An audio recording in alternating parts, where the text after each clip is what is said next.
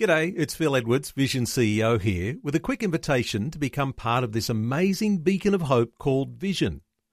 Together we can put our love into action to help people of all kinds build or rebuild their lives on the truth of God. Please consider the part you can play during our upcoming Visionathon appeal, remembering that it's your support that makes Vision possible, including this podcast. Audio on demand from Vision Christian Media. Suffering with no hope in sight can bring despair, but Pastor Greg Laurie points out our hope is in the Lord. Everybody suffers in life. But here's the big difference we don't want to miss. It is only the Christian who can know that God is ultimately in control. It is only the Christian who knows that God can work all things together for good. And it is only the Christian that has the Holy Spirit helping them through their times of hardship.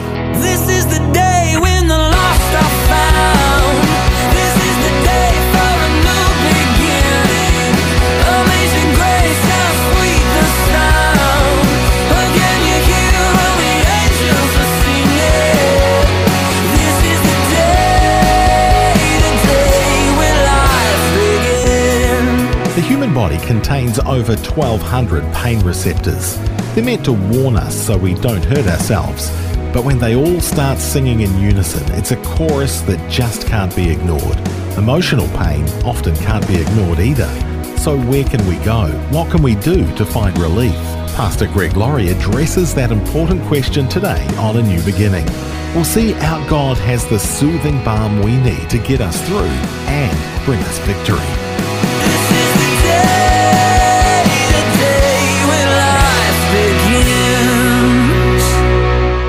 Well, let's all grab our Bibles and turn to one of the greatest chapters in all of Scripture, Romans chapter 8. There's a lot of things that God has done for us that are revealed in this amazing chapter, and there's four great freedoms that God has given to us, and I want to identify them for you. Number one, there's freedom from judgment. Freedom from judgment, because Romans 8 1 says, There is therefore now no condemnation to those who are in Christ Jesus. Number two, there's freedom from defeat. There's no obligation to serve sin as your master. Look at Romans 8 12. Therefore, dear brothers and sisters, you have no obligation to do what your sinful nature tells you to do. Here's another point we have access to God. Romans 8:15 You did not receive the spirit of bondage again to fear you've received the spirit of adoption by whom you cry out Abba Father. The spirit bears witness with our spirit that we are children of God and if children then heirs underline the word heirs heirs of God and joint heirs with Christ. I love the fact that Paul tells us that we can say Abba Father. Abba is the Hebrew version of daddy or papa. If you go to Israel today, you'll even see small little children saying to their father, Abba, and they'll call their mother Ima. So, but it's an affectionate word. It's not like father, it's more like daddy. And there's an intimacy implied there. And notice here he tells us that we are not only adopted, not only can we say Abba Father, but we are heirs. Look at verse 16 of Romans 8. The Spirit bears witness with our spirit. We're children of God and of children, then heirs. And heirs with God and joint heirs with Christ. We have all of these things given to us by God. Why would anyone not want to become a Christian? God will forgive you of all of your sin. He'll adopt you as his own child. You will have access to his throne and his presence 24 7. You have the guaranteed hope that you'll go to heaven when you die. But I have to be honest, there's something else that comes along with this Christian life. Christians will suffer in life, but God will be with us. Why does a Christian have to suffer? I get why a non believer suffers. They break the laws of God, they thumb their nose at God, they do all these bad things. Yeah, you know, they suffer and maybe they deserve to, but why me? I try to do everything God tells me to do. Well, here's why. Because if you're loved by God, you're going to be hated by someone else, and that someone else is called the devil. the devil hates what God loves. And you are truly loved by God. But don't miss the promise if we suffer together, we will be glorified. Well, there's no better example of this than the story of Job. Old Job. You, you wonder, did Job ever know he was going to become the go to illustration for suffering? By the way, it's the oldest book of the Bible. Job was written even before Genesis. Did he ever in his wildest dreams know that he would be the guy we would talk about? Job. And poor Job, he never read the book of Job. he didn't know how the story ended. He lived it in real time. Of course, we know how the Lord blessed him in the end, but we know that it started when God was bragging on Job in heaven, and the devil brought a series of attacks against Job and his family and his health and his possessions that the Lord allowed for his purposes. But then we ask, but why did this happen? Job himself gives the answer in Job 23:10. He says of God, He knows the way that I take, and when He has tested me, I will come forth as gold.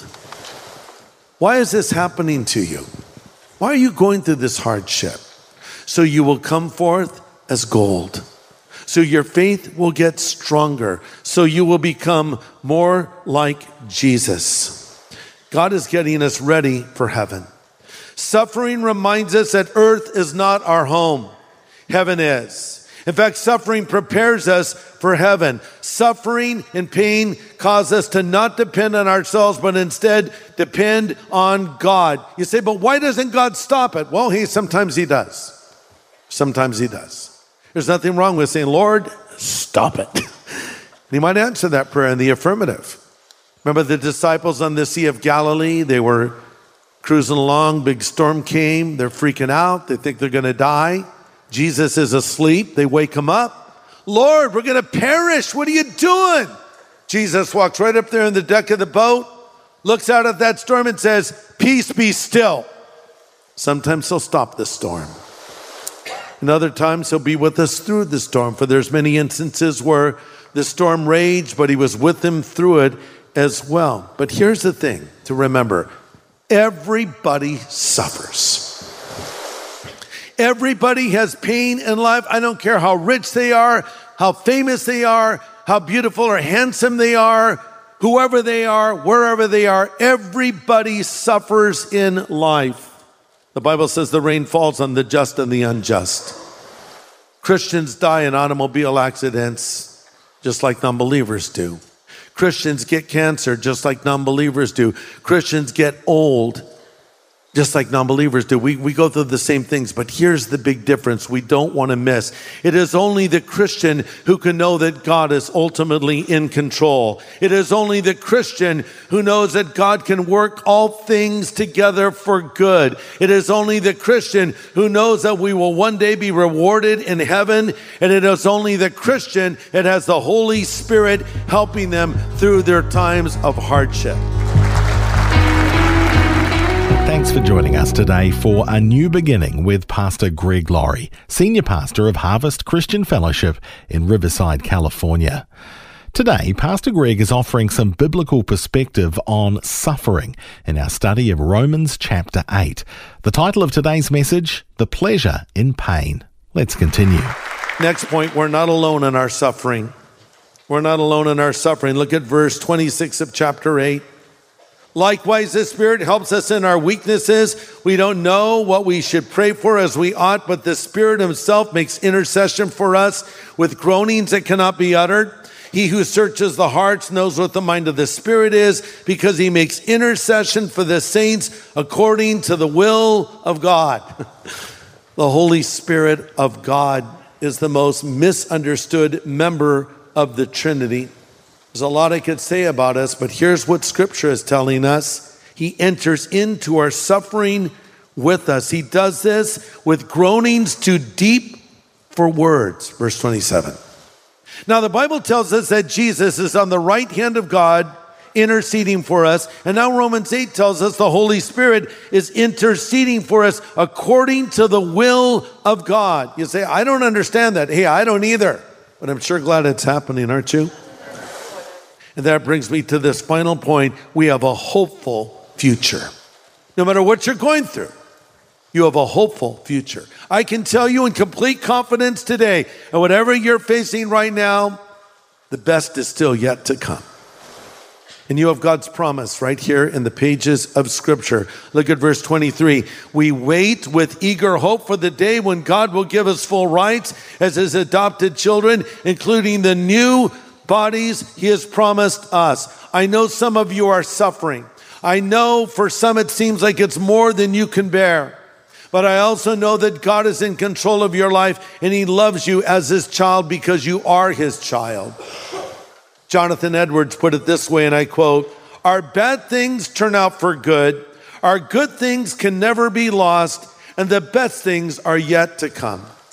Our bad things turn out for good, our good things can never be lost, and the best things are yet to come.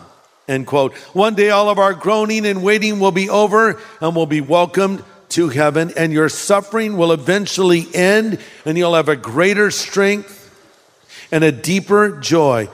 All things will ultimately work out for your good and God's glory because He's adopted you, because you're His child.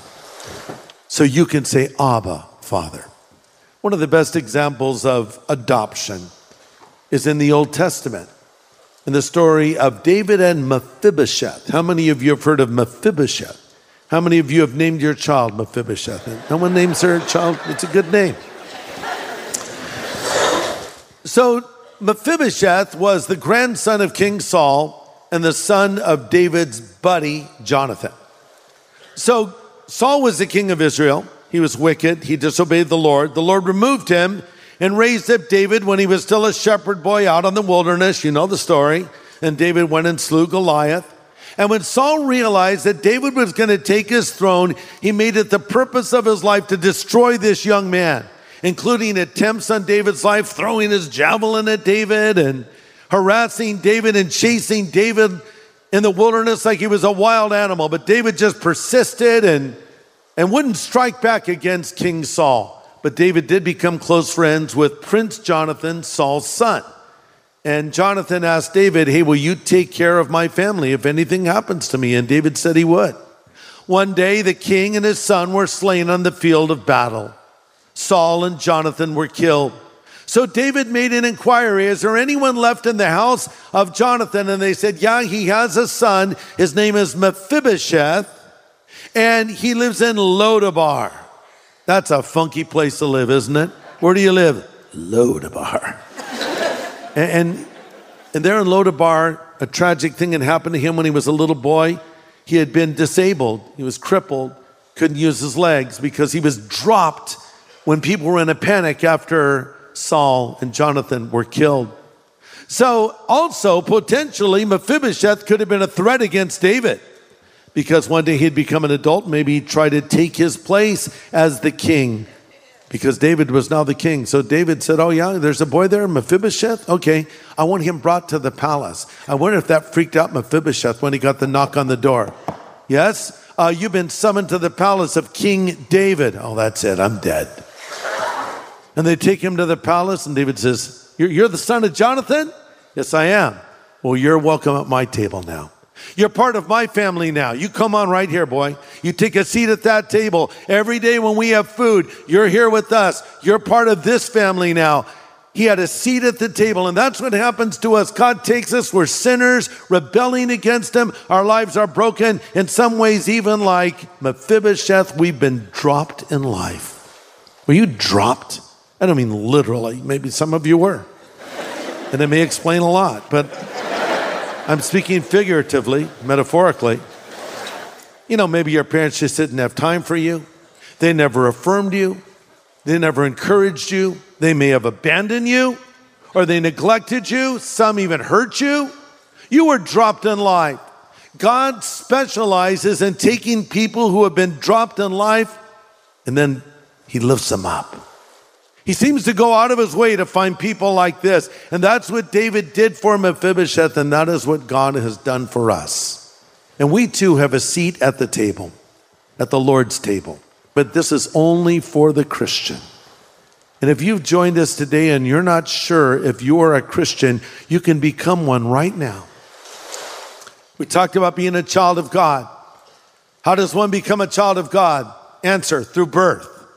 Not birth into a Christian family, but rebirth. Jesus said, You must be born again. Remember, scripture says, For as many as received him, he gave them the power to become sons of God. You must receive Christ into your life. Have you done that yet? So you can go to church and never receive Christ.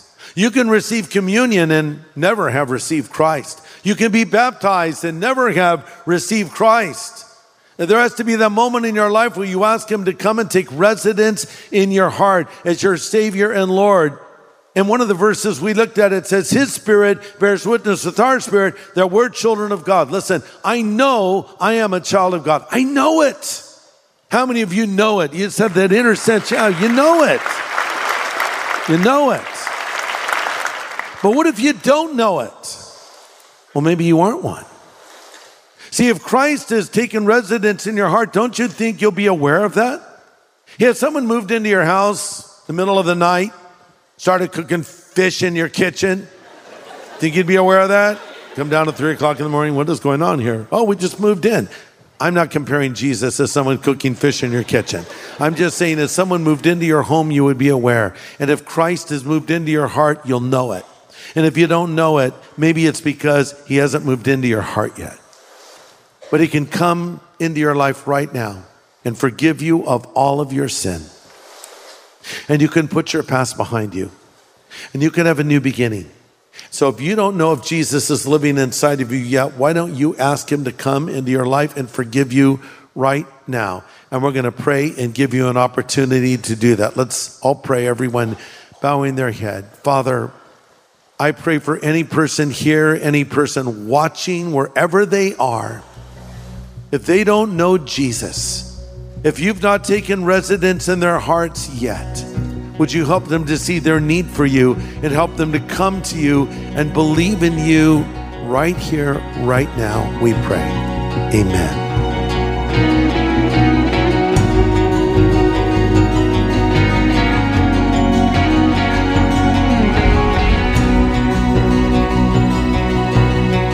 Pastor Greg Laurie with an important prayer.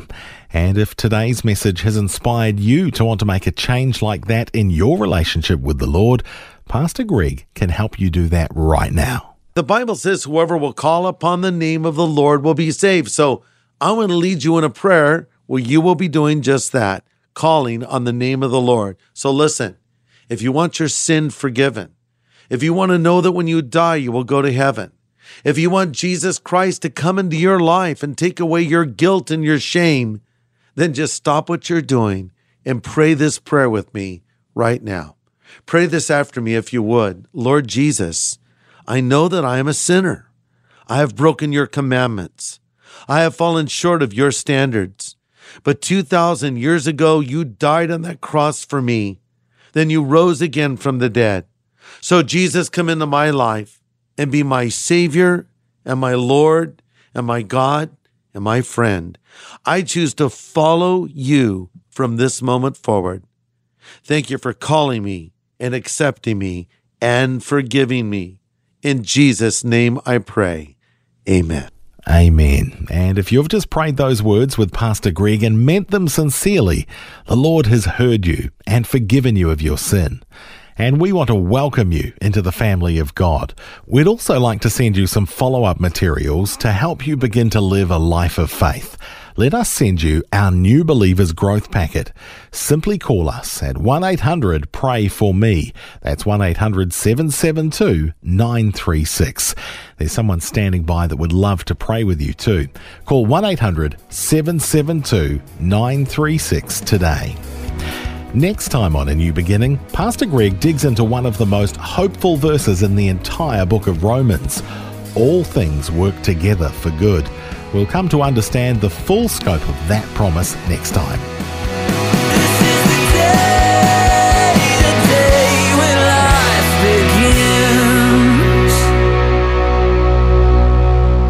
begins. Today's message from Pastor Greg Laurie was called The Pleasure in Pain. If you'd like to listen again, just download the free Vision Christian Media app where it's available as a podcast, along with more inspiring Christian content. Just search your app store for Vision Christian Media. Station sponsor. Thanks for taking time to listen to this audio on demand from Vision Christian Media. To find out more about us, go to vision.org.au.